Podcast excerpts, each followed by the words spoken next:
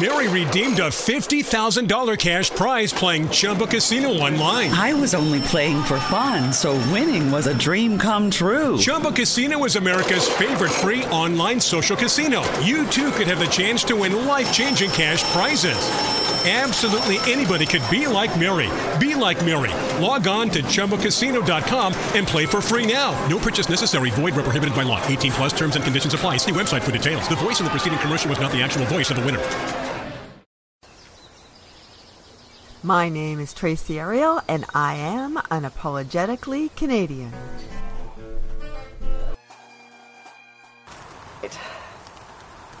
I am here today with Joseph Pugliese, who is a community activist in LaSalle, who I've known for several years, uh, and he uh, also has um, a business. Uh, he sells websites. He does all sorts of things. So, uh, welcome to Unapologetically Canadian, Joseph. Thank you very much, Tracy, and it's my pleasure to be on your show. Uh, I always love your work. You do great work for our community, and I want to start by thanking you for all your work for our community and for all the great things you do uh, for everybody. It's a very good thing, and I'm happy to see it. Oh, thank you very much. I appreciate it. You're. Uh... um, I guess uh, my first question is: Can you just describe um, who you are and what you do? Yes, my name is Joseph Pugliese. I am the uh, president and owner of Democratic.ca Incorporated. We've been uh, we've been basically operating since 2011. We started off as a kind of a community awareness kind of website uh, basically going back and forth to City Hall and asking our elected officials uh, to do certain things that would be better for our community. Uh, we could say that it's been quite a challenge for the past, uh, I'd say, many years, and I'm actually very happy to see that there's a lot of things that have happened. There's a lot of great work that was performed, and uh, I will continue to do this this kind of work because I feel that it is the best thing for our community and uh, I don't. I do this, of course, free of charge. I don't charge anybody for this. This is a. This is a. This is uh, my way of giving back to the community through Democratic.ca Incorporated. Okay, so do you consider yourself a journalist, a citizen journalist, a blogger? Do you have a, a title for what you do? I would say it. I would say it's journalism. I would say it is journalism. Uh, it might not be as sophisticated as your journalism. You're much, you are obviously a lot more experienced as a journalist as I am, and uh, but I would say it's a, a certain type of journalism where it's more of a let's say awareness journalism. Is that possible? That yeah, yeah. com- community awareness journalism, I would call it, and uh, that's basically what we do. Cool. Um, can you tell me uh, some of the uh, cases that you've covered in the past? I understand you won a community service award uh, for some yes, of your I work. did. And that was, of course, uh, thanks to the public. It was, uh, it was, it was a great, it was a great award. It was definitely uh, had to do with a lot of cases that we worked on. I can go back to the contaminated soil toxic case from Ville uh, and of course, I want to start by saying, without prejudice to anybody that I mentioned in this video, uh, Chintech Environment Incorporated, the Quebec government, or whoever else. This is uh, without prejudice to anybody. And we started uh, we started with the Syntech Environment Incorporated case, which was basically a very challenging case that was in uh, 2013, 2014. I'm sure you remember that very well, Tracy. Yeah, because I covered it at the time. exactly, you covered it, and you did some excellent work on covering it. And uh, we basically got what we wanted. And uh, the whole point was to to see the eventual closure of Chintech, which did happen on December 18th, 2013. Um, for listeners, I should uh, mention that uh, Chintech was a, a, case that was actually has been covered in the media since 1978. Uh, some incredible journalists at the Gazette uh, covered it before uh, I did, and uh, basically what it was was a, a, a landfill of toxic of toxins nobody quite knows what toxins have been put into this uh, huge, what is now a mountain. Uh, it's about 500 feet away from the aqueduct, which supplies Montreal's fresh water. And uh, people have been wondering for a very long time how uh, it's privately owned. So uh, there's been questions about uh, what's been put in there, how exactly that material is taken care of, because of course any uh, any material that you use to protect um, toxins from from leaching into the surrounding soil has uh, at most a 20 year guarantee. So what happens after that? Um, I know we met the owner at one point, and they showed us yes. uh, they showed us all of the there's there's sensors all around the structure so that if there is a leak, they can detect it. Yes. Um, it's right next to uh, a property that used to be owned by um, well, what turned what what became uh, Monsanto Chemical, but uh, yes. I don't know yeah, what the chemical company was called before that. But they prepared. Uh, if anybody's ever seen the Congrès de Montréal, they have um, all sorts of colored windows on it. They prepared that. Um, at that particular facility, it's now closed, and the land was up for sale two years ago. Yes. I haven't actually looked into it recently, but so I, the whole property is quite uh, contaminated. Yes, it is, and um, I do, of course, want to uh, stress the fact that we are, I, I, if we could say, in a good position with Syntech Environment Incorporated due to the fact that they are professionals in their field. So I am at least very relieved to see that we have professionals that are dealing with this case. It's not, of course, it's not uh, somebody that is dealing with it that doesn't know what they're doing. They have many years of experience. So we're not putting into question the company's, uh, the company's, I guess, abilities. What we're putting into question is the amount of unknown toxins, if you want to say, that are sitting in that mountain. Uh, we don't know what's there, and uh, it's it's something that I think should be addressed. It's definitely it's definitely a case that's going to last many years. It's not gonna it's not gonna end today. But uh, I think that it's something that should be addressed, and that the public should know what's going on. And with all due respect, of course, to the owners and everybody else of Chintech Environment Incorporated. Yeah, yeah. The owners, I mean, they've never uh, they've they've always answered questions as much as they are capable yes, of. They've they've been very transparent, and I do want to say that I have uh, had pretty. It's been they've been pretty transparent. We can't, uh, you know, on the elected official side, we had a little bit of um, I guess we could say a struggle, but and, and everything ended up being, I guess we could say, uh, properly done in the end, and uh, and we succeeded to get what we wanted, which was the eventual closure, and it has been closed for uh, for five years now it's been closed, but as I said, nobody knows what's actually in there. So that's the exactly. the current concern. And also, of course, uh, this was a privately run enterprise, and uh, I think everybody wants to make sure that it doesn't get turned over into you know for the public to get cleaned up. And that's and that's one of our big concerns, of course, because this is like we said, it is a private uh, organization. There was private owners that had it. Now we the last thing we would want in the public is to see this eventually become a public issue. When i when i mean public issue is uh, god forbid it becomes an actual danger to the public or it becomes an actual cost to the public because i am pretty sure that it would be very significant costs to get something like that cleaned up or to bioremediate it of course we have uh, we have many different technologies today in bioremediation. And I think that uh, I think it would be in the best interest of our borough, our government, and of course Chintech Environment Incorporated to look into these different technologies that are existing today. There's uh, many great things. I've read into a couple of things, and I think that uh, I think that eventually it would be good to uh, to start looking into the eventual cleanup or de- decontamination or bioremediation, of course. There were some other things that we learned uh, into looking at into uh, this particular uh, property. Uh, one is that there are two different sources for finding out if there is contaminated land.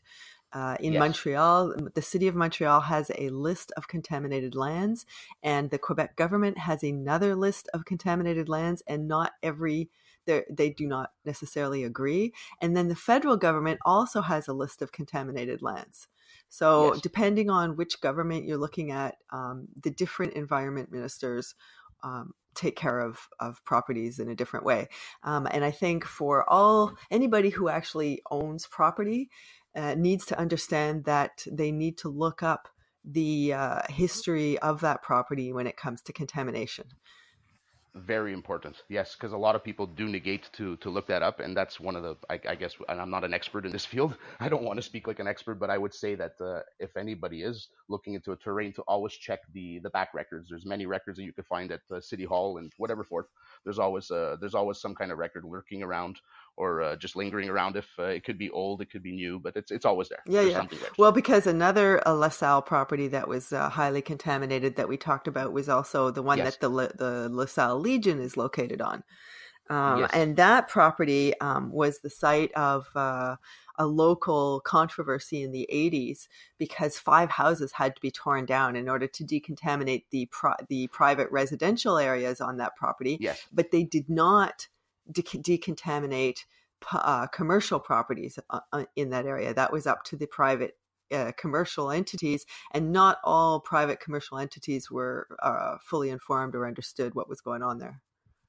Yes, of course, and uh, it's it's very unfortunate that that case happened. And I, as I as I'm aware, there was uh, there was not aware, but I am actually the person that had many discussions with our city hall about that. And at this point right now, I am hoping that something gets done eventually in the future. And uh, for the meantime, I'm very happy that the Legion is still open. I'm very, very happy to see that. That was uh, one of our main goals to keep that Legion open. And I just hope that uh, throughout the years, somebody will take care of that issue. Um, yeah. So, what about? Uh, tell me about some of the cases you're working on now. Actually, right now, what we're working on is uh, is uh, a case called Les Deux Dossiers. Now, Les Deux Dossiers is a very interesting case. It's a case that I that uh, Democratique.ca has been following since last year, 2018. And basically, uh, we're asking the Quebec government to publicly disclose the Syntec Environment Incorporated final closure report that was deposited with the Quebec Environment Minister on April, uh, I'm sorry, in April 2015. And uh, we just basically want to know what's in that report. Uh, it's a 200 page report, and uh, we're looking forward to seeing the government do the right thing and publish it. And uh, the reason that we want it to be published is that we, do, we believe that the public deserves to know what's happening. It's a, it's a potential public issue, and yes, it is under control. We know that. But uh, we just want to make sure that it's kept in the most due diligence, if we want to say, or the, the most vigilant way to make sure that we uh, we ensure the safety and uh, the security of our public for many years to come. Okay, um, and that's uh, that, that's case number one. And uh, sorry, in case number two, of course, uh, we have been dealing with uh, the Quebec student loans and bursaries case, which is basically us asking the Quebec government to follow Ottawa's lead. And uh, when I say follow Ottawa's lead, in in February 2018, the Quebec, sorry, the Canadian Canada Student Loans Program had taken the initiative to write off $200 million in unpaid student loans, and that was certain unpaid student loans. And basically, they did that to help people that are making uh, low income to to get out of debt and to to better their lives. And uh, it was taken the initiative across Canada. And um, unfortunately, Quebec was excluded in this initiative. So we have been asking the Quebec government just to basically follow Ottawa's lead in this uh, in this initiative, and uh, we're looking forward to a response as it stands right now, it's still up in the air. I have uh, sent letters out to the Quebec government, uh, specifically on November the 7th. We sent the letter out to Premier Legault, and uh, we're hoping that uh, there's going to be some positive news in this case. Okay. And uh, tell me about uh, the rest of what what else is keeping you busy. These days, of course, we have the three the 375th anniversary VIP list case, which is a very interesting case as well. Uh, this case was uh, us actually asking the City of Montreal to disclose the complete and uncensored VIP lists for all of our elected officials and their distinguished guests that would be invited to any and all 375th anniversary celebrations. Now, uh, it's a very interesting case because it's it's been going on since about 2017 that we've been asking questions, and I've uh, I've I've been to the microphone personally, and I've been given many different mixed responses.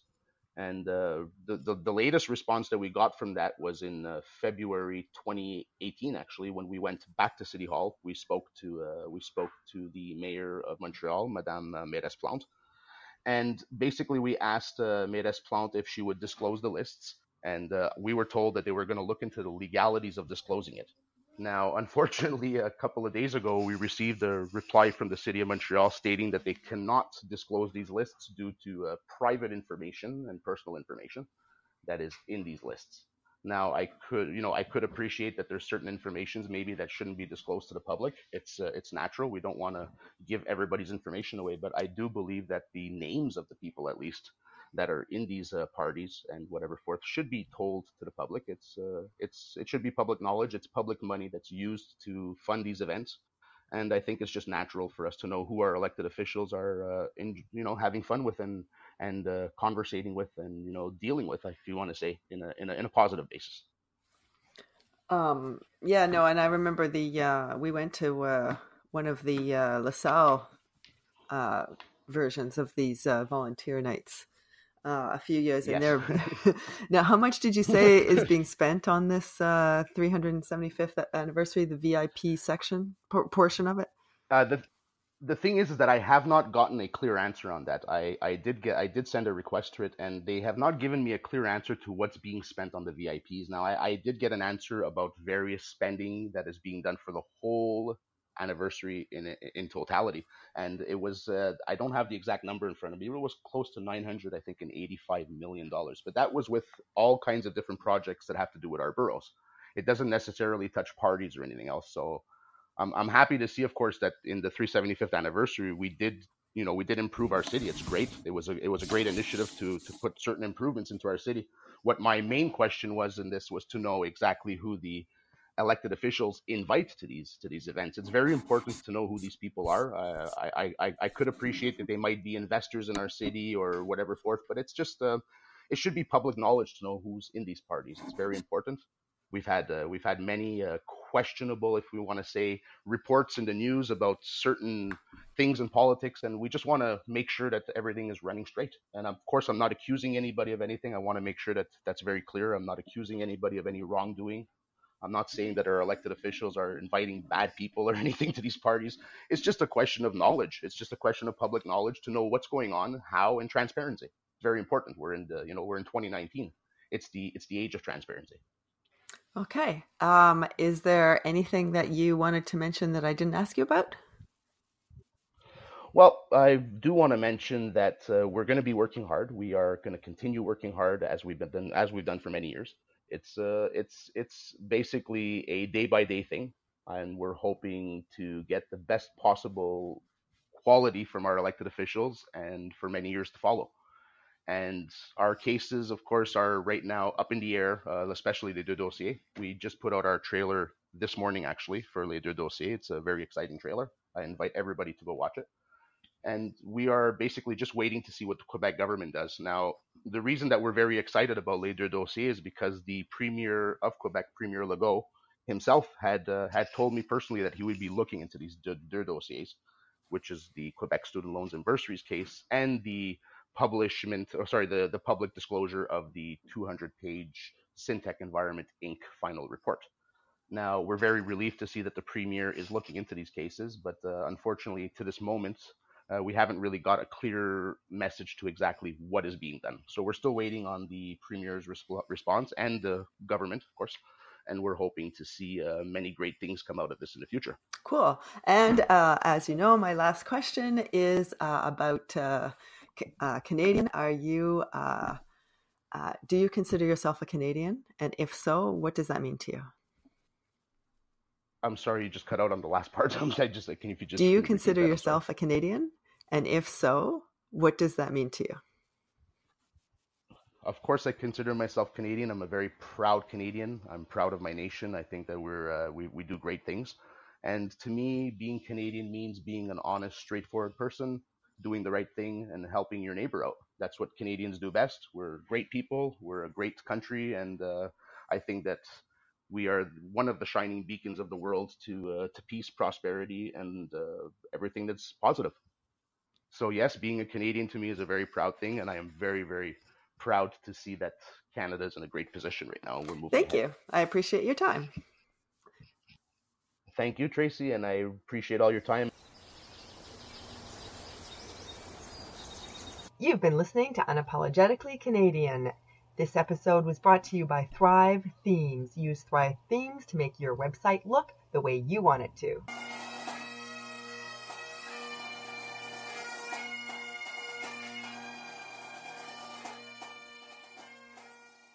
Mary redeemed a $50,000 cash prize playing Chumba Casino online. I was only playing for fun, so winning was a dream come true. Chumba Casino is America's favorite free online social casino. You too could have the chance to win life changing cash prizes.